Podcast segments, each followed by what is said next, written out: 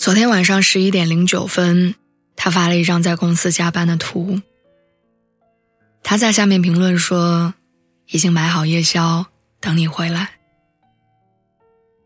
五月二十一号那天，他发了两个人在餐厅吃饭的照片，旁边放了一大束粉色的玫瑰。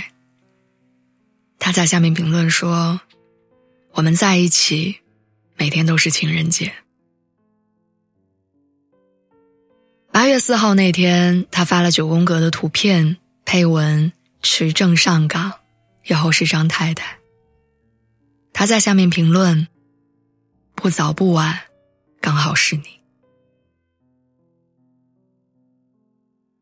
坦白说，分手后的两年，我时常会偷看前任的微博，我看他换了新的头像，看他在夜里发了什么文字，看他微博又关注了哪些人。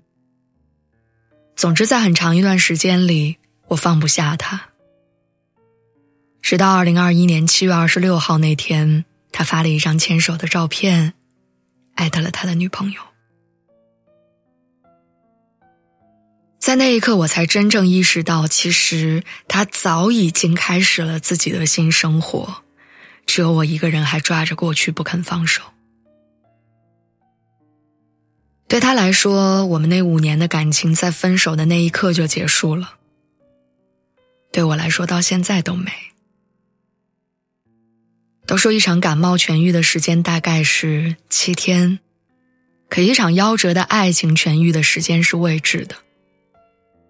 而在这未知的时间里，我一次又一次的把自己禁锢在原地，一步都没有往前挪过。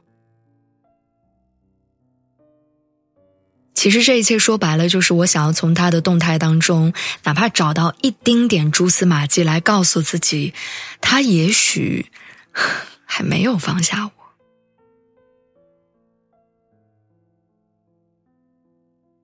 人生最困难的事情，大概就是跟过去划清界限，因为这意味着你要接受失去，接受那个人已经和你无关，接受你的未来再也不会有他的出现。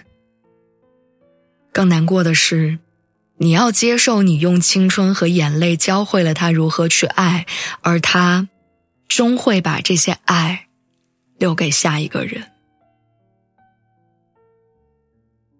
我记得我和前任在一起的时候，他从来不会刻意去记情人节、恋爱的纪念日，因为没有必要。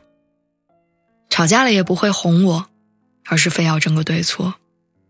就连生日礼物也会很直男，他不做任何攻略。分手的时候，我跟他说，以后谈恋爱，别像对待我一样对待别人。女孩子需要仪式感。要记住重要的日子，要制造惊喜。惹对方生气之后，也不要一直讲道理，说两句软话，比对错更重要。还有啊，如果不能坚定的选择对方，就不要轻易的给对方承诺。后来，我说的这些他都做到了，只是感受这一切的人，不再是我。我一直很喜欢一句话：那些注定要离开的人，不是上帝剥夺你幸福的机会，而是上帝把你的悲伤看在眼里，要把更好的留给你。心仪的鞋子断码了，就不要买了，你会等到下一双心仪的鞋子。常去的饭馆关门了，就不要再去了。你会找到另一家好吃的饭店。喜欢的人离开了，那你就轻轻的难过一下下，然后好好工作，好好生活，等下一个喜欢的人出现吧。当爱而不得成为人生的常态，